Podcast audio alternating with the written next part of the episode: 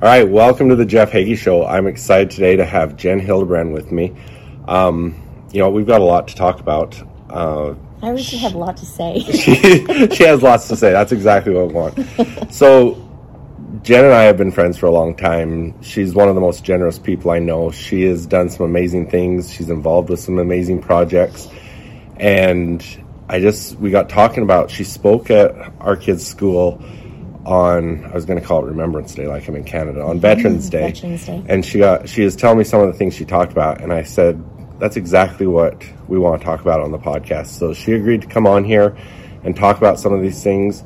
So thank you, Jen. And I guess just share a little bit more about yourself. Hey, glad to be here. Um, so my name is Jen Hildebrand. I live in the Gilbert area. Grew up in North Phoenix, fifth generation Arizona native. I've been around a long time. My passions and charity work. So right now I'm involved in a foundation called Hope Mental Health Foundation, where we're raising money to pay for therapy for people that can't afford it. And I have a long history with um, therapy for myself, just some childhood traumas, things like that that I had to work through. And I feel like my sister said it best therapy gives you the ability to heal the hurt so you don't hurt others. And so that's what my whole goal is right now is just raising money and trying to help others get the therapy they, that they need. And then I have a really soft spot for veterans. And so that is also something that we're working towards is just making sure that our veterans have the care and the mental health that they need um, so that they can be healthy and continue to thrive even after service and during service. Awesome. And yeah, I definitely want to talk more about that. Um, for those of you listening to this and not watching it, uh, on my Daily Success Strategies podcast, I do it in my backyard all the time. So you heard that. That's why we're doing it right now. We're going to have dogs, we're going to have airplanes, we're going to have traffic, whatever.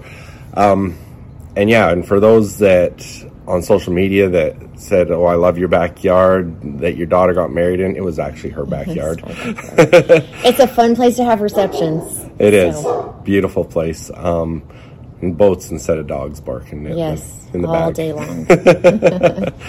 all right, let's actually let's begin with veterans. Okay, and good place I, to start. Talk a little bit about why you're so passionate with about veterans. That. So I'm, you know, love America. I always have. And when I was, you know, just a young mother, had a son, wanted to be an army man every single year for Halloween, and it didn't really hit me that that was going to be something that he was passionate about. And so his junior year of high school, he came to us and told us that he wanted to join the military. And I remember his junior year thinking, you don't know what you want to do. Like, okay, that's a great idea, but let's try this. Or, you know, let's go to school for a year, maybe go in as an officer, or how about serve a mission for the church, or just any, anything to try to give him options and different ideas of what he might want to do. And he was adamant that he was going into the military. He didn't want to go in as an officer. He wanted to go in as infantry. And that it just was the way it was. And so we really did battle back and forth that whole junior year because he wanted to sign with the Army. He wasn't 18 yet, and he needed our signature for him to sign. And I remember one day having the um, the thought that why why not me? Why not my son? Why do I get to live in this country and be free and have all the blessings that come from the service of others and not be willing to let my son be one who serves. And so I kind of jumped on board at that point and I said, Is this really what you want to do? Then we're 100% behind you.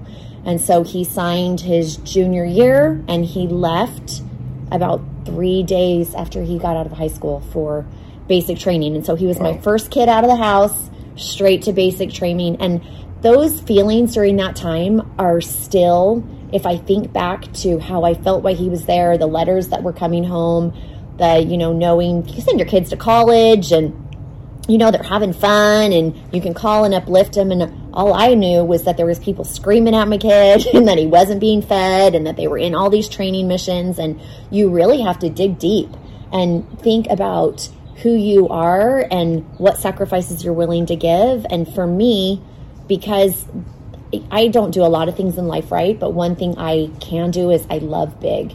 And I loved my son and I knew he knew it. And so I just jumped in and I learned the military lingo and I joined all the mom's military pages.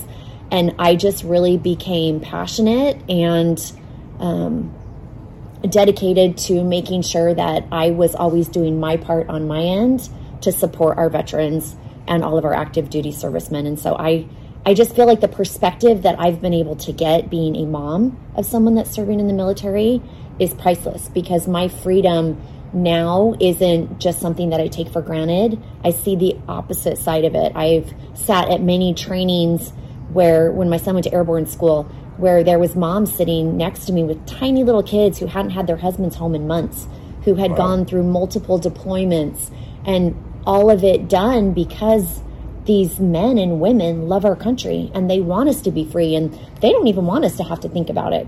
And very rarely do they want any type of glory or recognition. My son really doesn't even like that I talk about it. He's very quiet and reserved about all of the different things that he's encountered in the service and those things that they've sacrificed and the things that they've done. He doesn't really want to talk about it. And I want to scream it from the rooftops because I wish that everybody had an appreciation and understanding of what people give so that we can live where we live and enjoy all the freedoms that we have. Hey, some of you may know this, but in addition to my coaching, I've recently joined Geneva Financial Home Loans, a mortgage lender headquartered in Chandler, Arizona, as a mortgage loan originator. I've always had a passion for serving others, and now I'm proud to also be a part of Home Loans Powered by Humans. If you're in the state of Arizona and looking to take the next step in your journey, contact me at 801 830 3858 to start the conversation. NMLS number 42056, BK number 0910215, Equal Opportunity Lender. So, how do we do that? How do you spread that more that people recognize that and realize it? I think part of it it's just with anything it's it's awareness it's we've got to talk about it i think that social media has all of its negative things that can come but there really is so many great benefits that can come from it. And that is the ability to spread opinions. And sometimes we don't really like what other people's opinions are but it does give us the ability to talk about things and share our stories and share our experiences so that others can relate and remember that. When I spoke at the school, um, I remember it being, it just was a really hot day and everyone was sweating and uncomfortable and the kids were all shading their faces. And I had a whole talk written down and I didn't say one thing on my paper because I remember as I sat and watched them, I thought if I could just give them a way to relate to a little bit of what our servicemen and women go through, then they're going to walk away with a feeling that they can remember. That next Veterans Day, they're going to think, oh, yeah, I remember when that lady said, you're in the sun and it's miserable and you're hot and you're sweaty? Think about the servicemen who are in the trenches.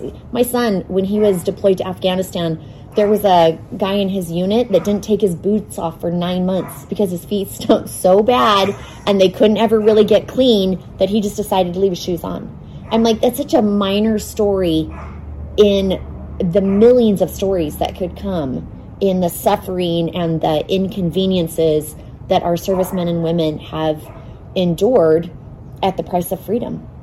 And so I think it's the talking about it and getting the word out there and helping others to relate so that when they're having a hard day, I just kept telling the kids, you know, this is this uncomfortableness that you feel, our servicemen and women go through that on a pretty consistent basis, and they do it for you, for you to be free, for you to be able to be doctors and lawyers and dentists and school teachers and artists and whatever it is that you decide you want to be.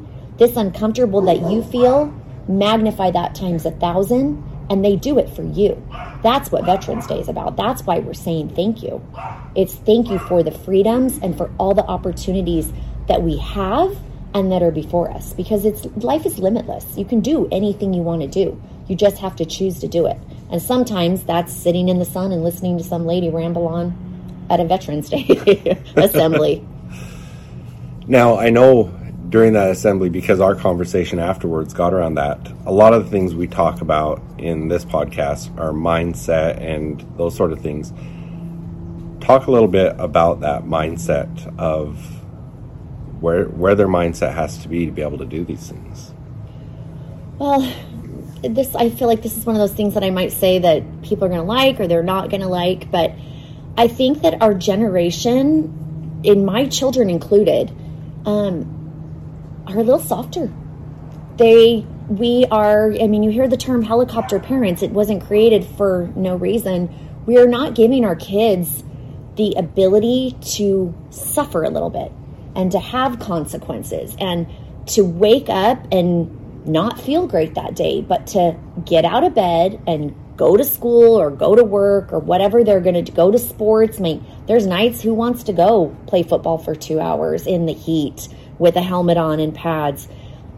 The thing they need to know though is that they can do it and that they can dig deep. And that day I was like, like your veterans, dig deep, get up, get out there, do what you're supposed to do. And at the end of it, you're going to look back and think, wow, I did that. And every time we accomplish something that was hard or that we didn't want to do, or even that we thought we couldn't do, it gives us that growth and that ability to keep going. And it's just that mindset of believing in yourself. And even if you don't do it perfectly, at least you tried. It's this stagnant motion that worries me. This inability to get through hard things, and parents and sometimes teachers, administrations not giving them the opportunity. I feel like sometimes we're making it a little bit too easy. I, I 100% agree with that. Um, an example I use a lot is when I was coaching basketball. We had a practice that I didn't say anything to the team, and just throughout the practice, we'd I'd say, okay, five up and backs. Then a little while later, okay, five up and backs, three up and backs, whatever. And at the end, I sat them down and said, "You guys ran a lot today." And they're like, "Yeah, we know." I said, "Do you know how many up and backs you did?" I don't know they threw out some numbers. I said, You did 101 up and backs in one practice.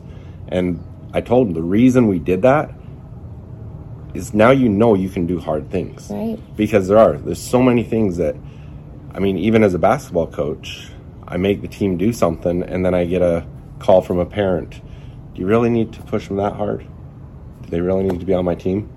Yeah. because that's, I, I think you're right. It's, parents, administrators, coaches, a lot of people are just being a lot softer.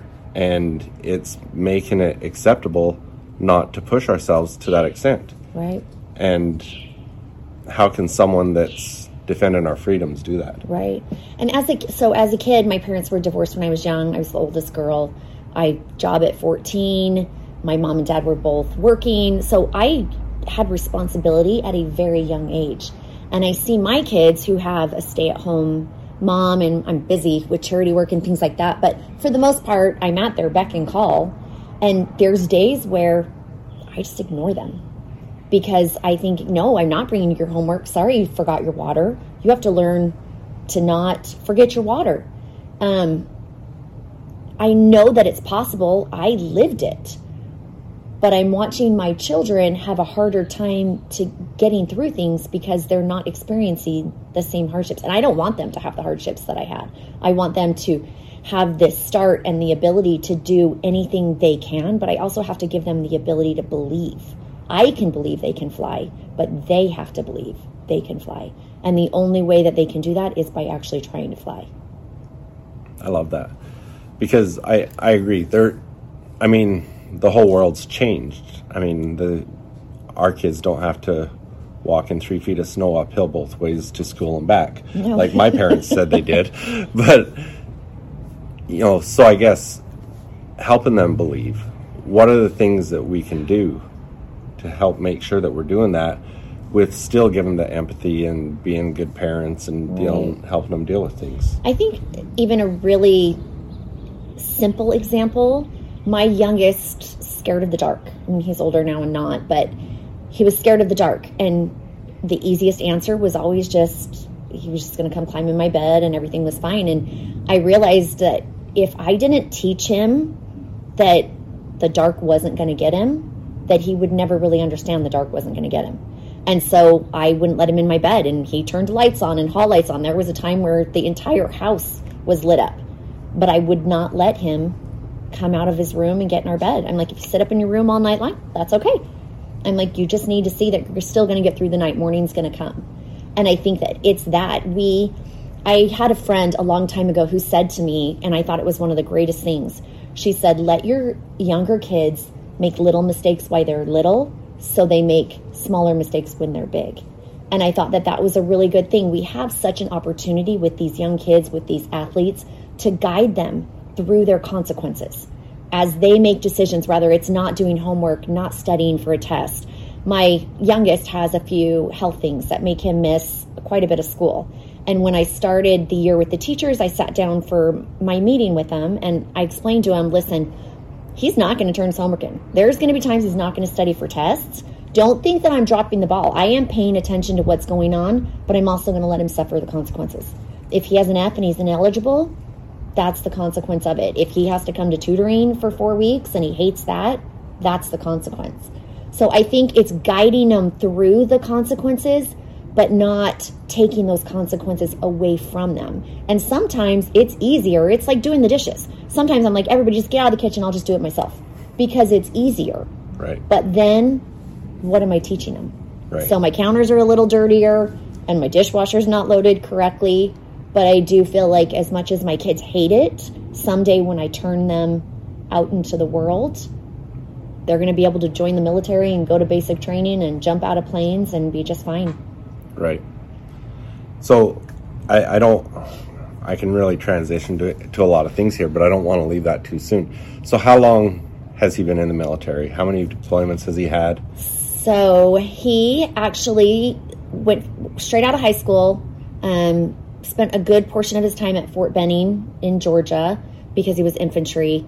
Went to airborne school and then he was stationed in Anchorage, Alaska. And so he was there for, I think we were close to three years. He did one deployment to Afghanistan, which he actually served where his unit was, was at the Kabul airport that became all over the news as they were shutting down. He was there for nine months and they were protecting the Air Force that was training the Afghani army. Um, and he left base a few times and has a few things that he he'll talk about now, but he wouldn't talk about back then. Um, so he did one deployment, and then his active duty ended, and he decided to come home. So came home using the GI Bill to go to school full time, and then during the whole Afghanistan, um, taking the troops out of there, he reenlisted with the National Guard. So he's doing National Guard out of a unit here, going to school full time working. And so he gets his military and still feels like he's a part of our freedom, but yet is continuing to work through school and has a job. So he's doing pretty good. That's awesome. You know, it's it's hard to. I mean, he he's the closest I've ever been to knowing anyone that's actually active and serving and stuff, and it's hard to really put it into perspective of what they sacrifice and what they do. Right. And so, yeah, I, I mean, if anything, hopefully this can give people an appreciation for that and realize really what they do go through and what they're and why they're doing it. Right. I do think is I really feel like he came destined to go into the military. It's he's wanted to since he was so little. But it was interesting when he joined right out of high school. It's not common in our neighborhood. It's not what the young men around here do. They go to college, or a lot of them will serve different type of church missions. Um, but he he was adamant, and I had so many people say, "I'm so sorry. I'm so sorry that that's what your son is choosing. I can't believe that you have to endure this." And after I had committed, like I'm going to be a military mom. This is our thing. I just thought I've got to help people see a different side of it because I'm not sorry. I'm not sorry that my son's brave and willing to sacrifice so that everyone can be doctors and dentists and go to bed at night and be safe. And there's so much behind the scenes. That was the interesting part too, being on all of the military pages and interacting with different families or where people's sons were um, deployed to and stationed. And I remember there was some bombings in Syria and people got a message. I, I remember seeing something. I'm so glad that your son's not in Syria. And a mom responded and said, My son's been in Syria for the last four months. I'm like, there is so much going on behind the scenes, which a lot of people don't want to know about. And for our protection, it's better that we don't. But it is what keeps us safe at night. Right. All of these things behind the scenes, all of these sacrifices being made, all of these missions that are keeping that they they keep confidential for a reason. It keeps our troops safe all of those all play into a part of us sitting in the backyard right now in this beautiful weather taping a podcast. Right. What was the hardest part for you? Oh my goodness. I think basic training for sure was hard because he was just he was young. Like I had taken care of him and then I just turned him out into this world where I literally could do nothing, no contact at all for 14 weeks except for letters and handwritten letters in black ink that you didn't type or you didn't make any mistakes on it because you knew the drill sergeants would then tease him or make fun of him if that letter was written wrong at all. And so that was hard, but I had one particular um, night where I was in Idaho in a small cabin, which is my youngest. We had gone up there for some medical things and I had been watching them on Facebook page, and I knew my son was in Mississippi training, and I knew they had a jump that night. And so I was just watching the page, and across the mom military page comes there has been I, and I'm going to mess up the numbers, but it was like 82 casualties on the jump tonight. And so I remember going, oh my gosh, like I knew my son was on that jump. And so they were on the mom military page, they were streaming the outside of the emergency room to the hospital closest to the base where they all were. And I remember sitting and watching the ambulances pulling up, trying to see if my son was there because you have no contact. And so I went through the whole night. They have different levels of communication for families within the military. And so all of those were active. We were all communicating. And then at about 6 a.m. in the morning, across the mom Facebook page, the military page, one of the um, commanders got on and said, if you have not been contacted, your soldier's fine. They're already back in the fight. They were doing live fire training that day. Um, everyone else, so you understand the word casualty doesn't mean death. It just means we have had 82 people hurt. They missed the drop zone. And so when they dropped, when the soldiers came fly. If you've never watched an airborne drop, you should just Google it on YouTube. It's unbelievable because they pack them in these big C 130s or uh, C 17s, like all these different big, huge planes. And man, they just bail out of them. The stories, I mean, they're falling on each other and running on each other's chutes, trying to keep the air because if you got one under another, then your air would collapse and then they would fall. And like, it's crazy. And they're covered in 150 pounds of equipment and so I knew he was on this jump, and they just said casualty doesn't mean death. We've got a bunch of paratroopers hanging from the trees. We're getting them all down. Everything's fine, and off you go. And it was that no news is good news military motto that I've learned so well, where you just you dig deep. There's nothing to do except have a little bit of faith and oh sorry, and know that if I had lost my son that night, if he would have been the one, that he would have been doing what he loved and that I could have been proud of him in any situation. So I'm like, it it's hard. You just you dig deep. And like military moms, wives, families, it's some strong some strong people. I can't imagine. And now from your perspective of seeing him, I mean, anyone that serves in any capacity like that has to have what I call a powerful mindset, a powerful why devotion to what they're doing. What what is it that pushes him? I the first word that comes to mind is commitment. When you sign the papers, when you commit yourself to the military, you're committed. It's a hundred percent. You really we used to tease them like you're gonna sign your life away. And that really is what it is we could be at dinner. We would travel to Alaska, haven't seen him for six months, sit down to have dinner, and he gets a message that says, Be back on base in 10 minutes. He's gone. And we flew up there one year, rented a cabin. He got put on a training, never showed up. Really? To the vacation that we came to. Yeah. To spend a couple days fishing with him over a weekend. It was time after time like that, but it, it was his commitment. It was first above everything else. And it's, I've had some friends whose families have fallen apart in the military where wives just couldn't stay. And I always say, think, give them a little compassion compassion for the soldier and compassion for the wives and the family because their circumstances they're not the same as everyone else's. They fall into this little subcategory for me where they deserve a little more grace, a little more patience because of the choices that they're forced into. And really, it's that commitment. They are first, they are dedicated. Their mindset is 100% to follow through with whatever they're asked to do. And that's what basic training's for. They break them down and they build them back up as soldiers who are committed to preserve our freedom. So, okay, that I mean, this kind of takes us back to something we t- talked about earlier, but basic training, they break them down, they build them up back up. Yes. And that's why we've got such a strong force that's protecting our freedoms. It seems in our world, we're doing the opposite. And so, one of the things is everybody gets a trophy. Yeah, everyone gets their trophy. You participated. I mean, one of the things that drives me crazy, and I mean, it doesn't matter if, you know, when we are in Canada, they're doing it, they're doing it here.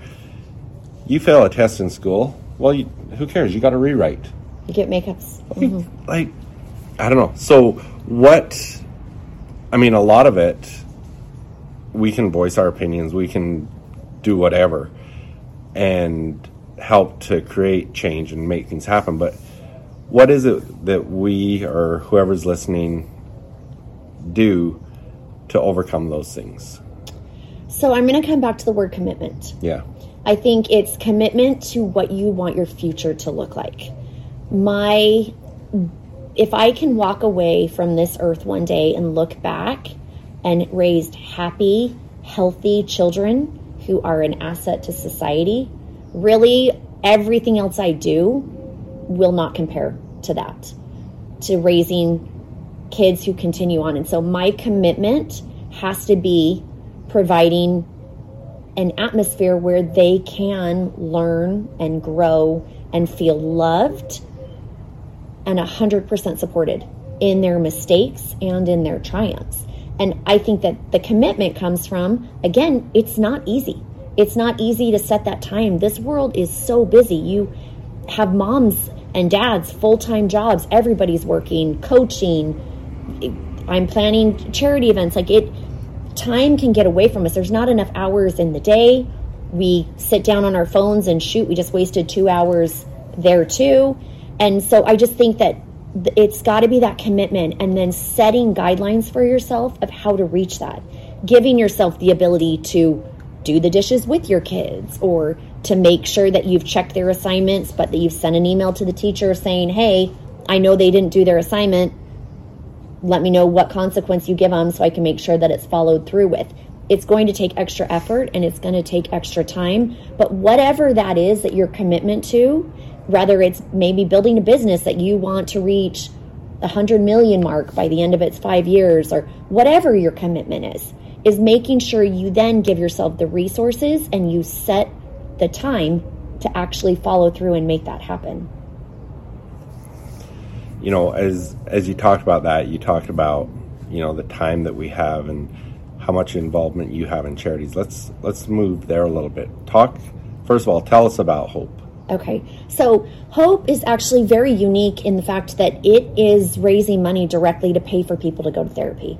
So, how we work is we have a website, hopefoundationgives.org you can go on there and apply for assistance. You will have to go through a whole screening process just to make sure that the financial aid is really needed. Um, you put in what therapist you're asking for, and there's a review process, go through it, and then two applicants that get through that process, they're awarded a certain amount of money that will then help pay for how many ever sessions. And when those sessions are up, you can reapply to continue on.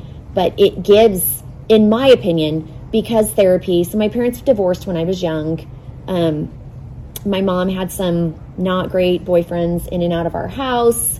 There just was a lot of instability and unsurety. I came with a very fiery personality. And so I fought my way through all of it. And then when I got married and had friends, I continued to fight my way through everything. I was vocal. I've been labeled mean so many times. And I just I I didn't know how to give people the same respect that I wanted and to let things go and to realize that I didn't have to be confrontational about everything. Because man, if I heard you were talking about me, I was coming for you.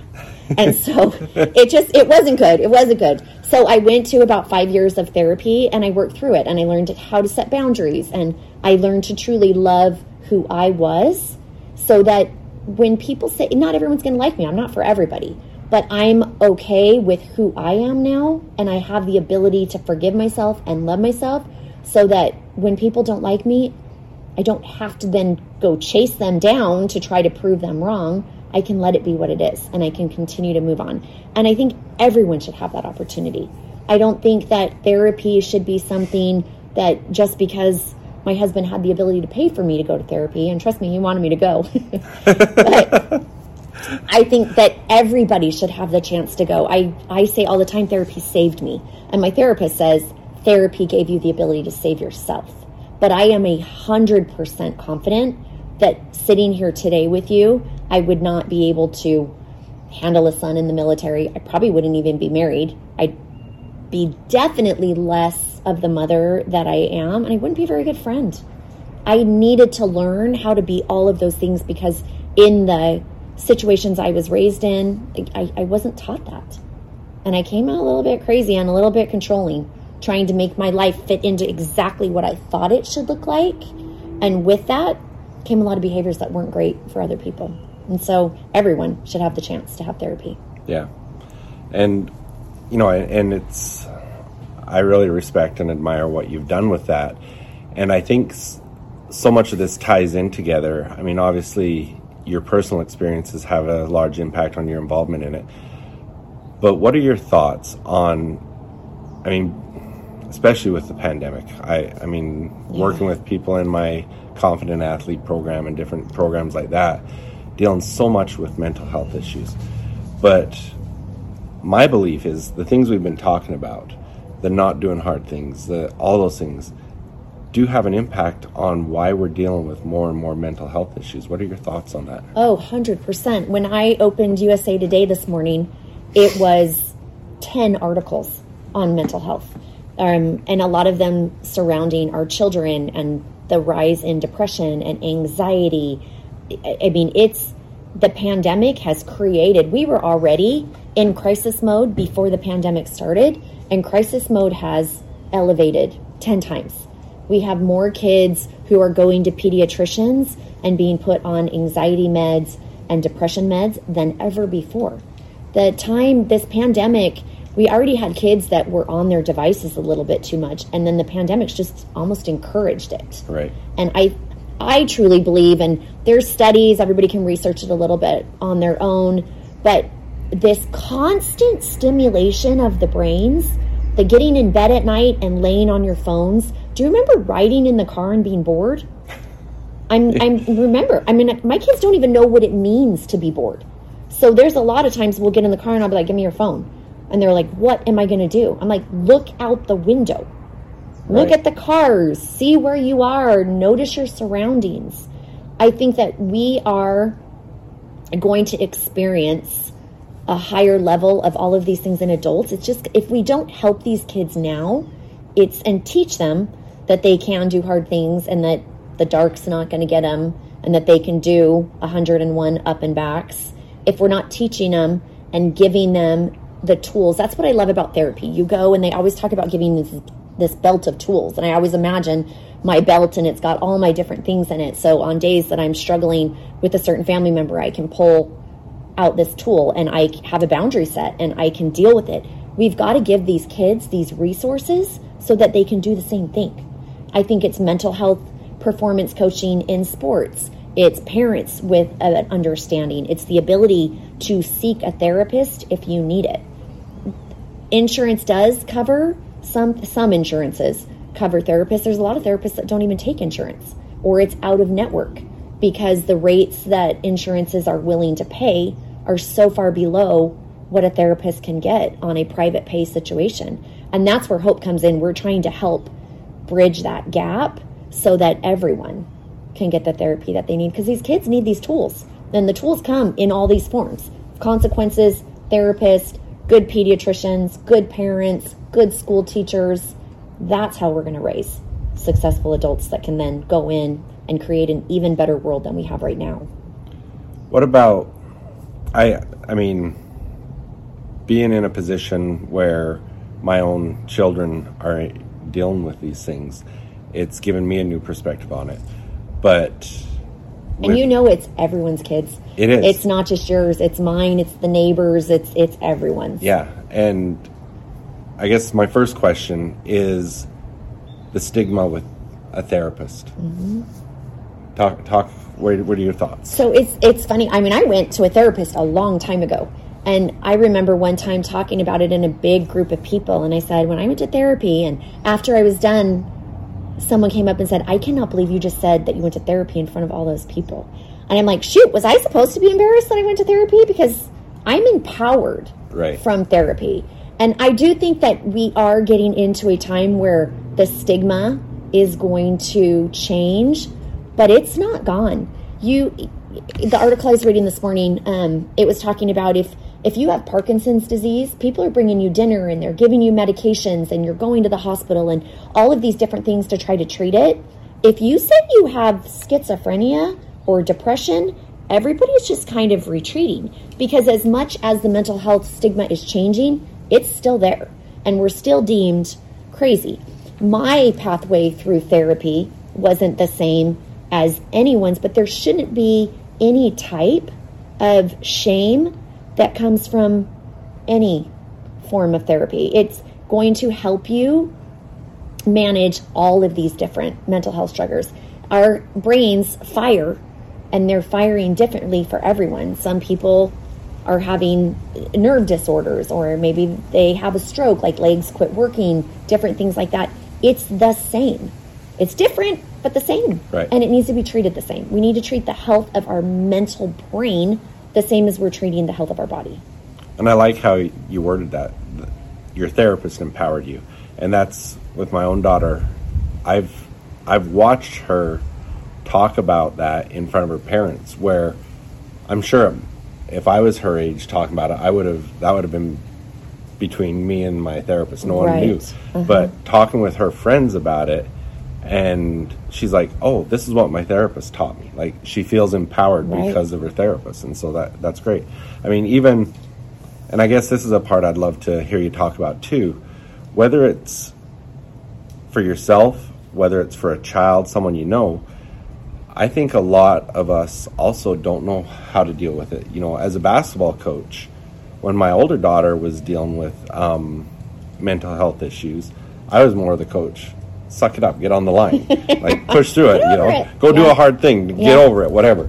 But there's a lot of, I would say, my generation, older generation, younger generation, whatever, that just don't understand it, don't know how to deal with it. So, as parents or even siblings, anything, how do we get to understand it better? So, I think that when you, it, it, example, when you go to school, you learn math, social studies, reading, writing. Like you go and you learn English, you learn all these different subjects. I feel like raising our children is the same thing. There has to be all these different elements that we teach them sports, how to work hard, how to be healthy with your nutrition, how to be healthy with our minds. Mm-hmm. And the generation now is not the same as yours and mine. We didn't have access to the phones. I've talked to my kids, lots of my kids' friends, about social media. I have a really good life. I, I have a really good life. I mean, it's not easy in some respects, and in others, it's really, it is really easy. But I can get on social media and spend 20 minutes scrolling on Instagram and think, my life sucks. Like, I haven't been to Africa. I haven't been to that giraffe manor. I'm probably never going to that giraffe manor.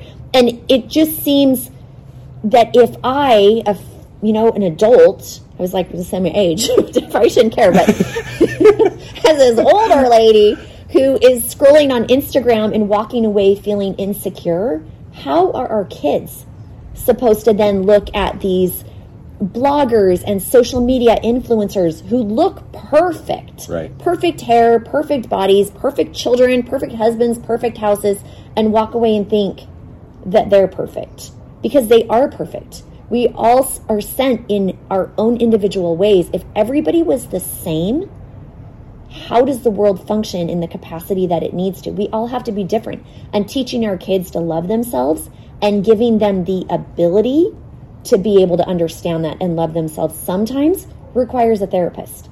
And I think it is tricky to figure out when are you to that point. One of the things that Hope is going to do is a lot of different free seminars where you can come and listen to um, leaders in the field talk about these are the signs of when it's actually time to seek a therapist. These are things you can do as a parent before then. And if we start getting awareness and education, there's got to be education. If we can educate ourselves and understand it, then we'll know when it's time to seek a therapist. One of those if you if your child is self-harming or having suicidal thoughts, that's out of the realm of a parent being able to then just come in and manage that.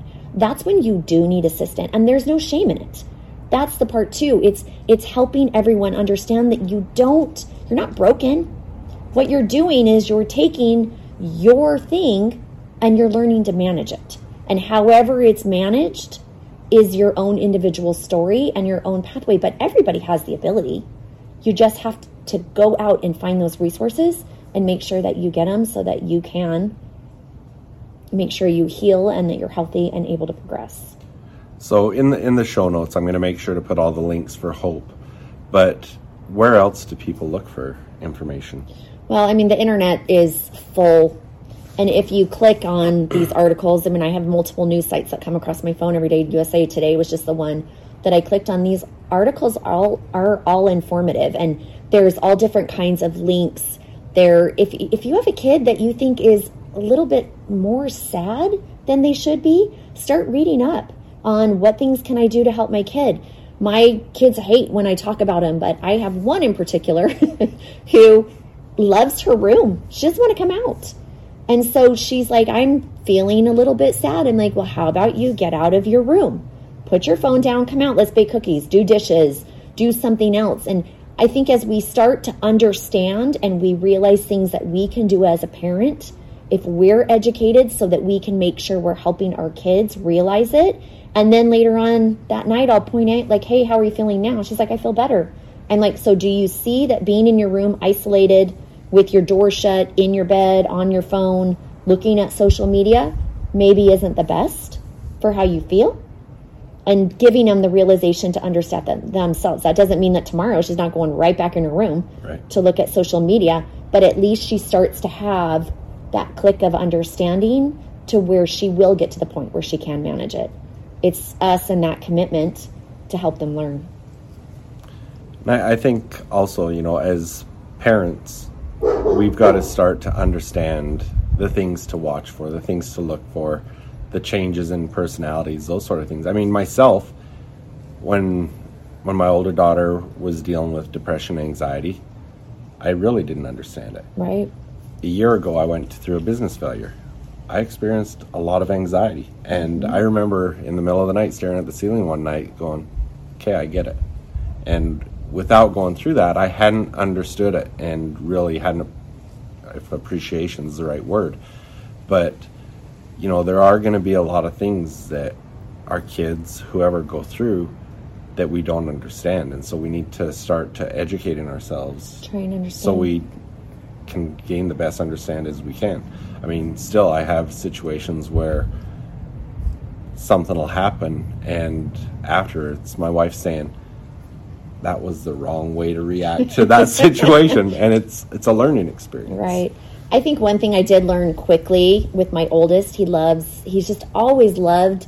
He has to try it first, and then he'll decide if it's the wrong choice or not. But and thank goodness that was never been in an extreme situation, but I really had to be careful how I reacted because I thought if I react to this wrong, he will never tell me anything again. And so I was careful. And sometimes, if you can get into the habit of just pausing, I say so much and I'm such an impulse.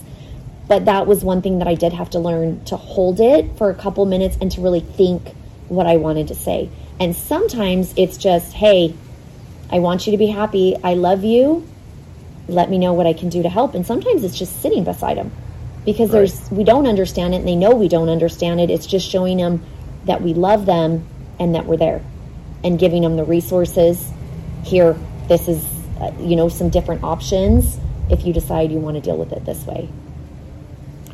One of the things I talk a lot about um, in, with people I work with in my different podcasts and stuff is proximity is power.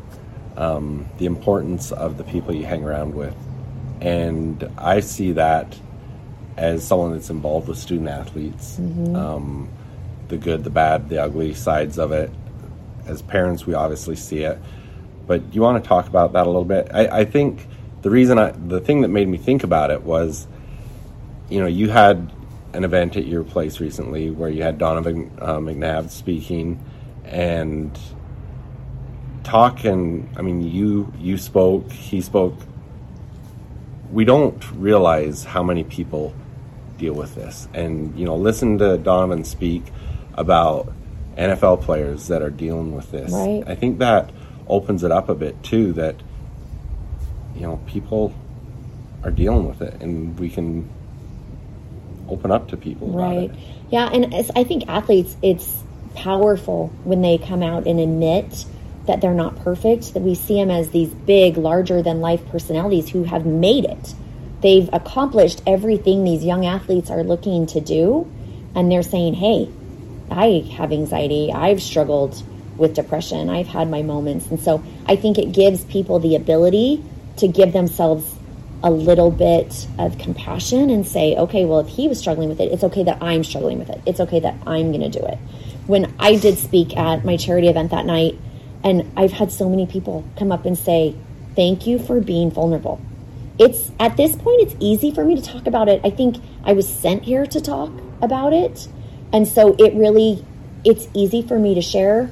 But I think that part of that is I have really good friends and I have family who I know love me no matter what. And so if I walked away from that night with a lot of people looking at me like, wow, she is a train wreck, that's okay because these people over here I know love me. Right. And so surrounding yourself with family and friends that love you and support you and believe in you is key. And those people aren't easy to find. It takes looking and searching. And I always tell my kids be the friend you want you will attract, it's that whole law of attraction, you will attract what you put out there. Right. If you're a bad friend, you're going to get a bad friend. If you are negative in everything that you say, if everything's against you and oh, poor me, you're going to attract other people like that. And so that, I'm the whole different subject, but years ago, my husband said to me, You are one of the most negative people I've ever met. He's like, You think everything is the sky is falling. And I remember that day thinking, oh my gosh, I don't want to be that person. And so I was in therapy at the time. I started working through it. I listened to a million podcasts on how to be happy, on how to change the way you think. And I will completely say it works. If you put the time and you put the effort, and I committed to be a happy, positive person, it completely changed. It was always in me. I sit better in a happy spot. I like to be happy. But I had gotten away from it where it became a habit to just assume the worst and to be negative.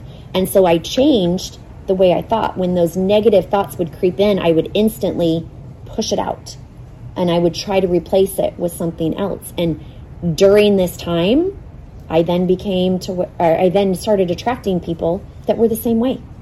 And now my life is fulfilled and happy. And I have good friends that I usually start my mornings on a walk or a workout, and then I run about the rest of my day confident and loved. I everybody wants to be loved, and I think that that when you're loved and accepted, it gives you the power to move mountains. I have no doubt. I tell my kids a lot. Like if you were ever on the top of Mount Everest and you needed help, I don't know how I'd get up there, but I will get to you. I will find you. I will get to you, and I believe that I can because there's so many people that I know will help me that dinner that night, I stood up there and was in awe at the 160 people that showed up to support mental health. And some of them were just there to show up for me.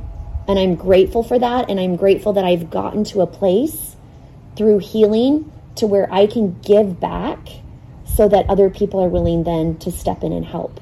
Because it's going to take all of us to change this and to help our kids and our generation and even a lot of our adults find the power and the ability to love and believe in themselves. That's awesome. And you know what? The thing that one of the things I thought about as you're talking about that, I got asked once on a podcast that I was a guest on, are we the only species that can think about what we think about? And mm-hmm. I've really thought about I've thought about it a lot. And it is, we have the ability to really look at our own thoughts and recognize, mm-hmm. oh yeah, I'm being really negative. And we can interrupt that pattern. And that's I talk a lot about our self-talk. When our self-talk is going the wrong direction, we just need to interrupt that pattern, change the conversation, yep. and it can change our world. Um, and you know, the law of attraction, attracting the people of like-mindedness. I think that is powerful, and it's it's a testament of what you've done for yourself. Like nights like that, that how many of those were there just because, you know, if you ask, you got a huge group that that's all you have to do is right. ask, and they're going to show up for you. And so, um, this has been awesome. I appreciate it. I appreciate you, you sharing everything you've uh, you have. Where I'm going to put links in the show notes. So where can people find you, follow you, find out more about Hope, whatever? So hopefoundationgives.org is a great resource. There's all the information on there. I do have a little side hustle, which it's not even anymore. I started a travel blog with one of my best friends like five years ago, and we traveled a lot. And it was just a way for us to put information out there. We don't sell products. It really was just to document our trips and just share where we had been. We both travel a lot for business.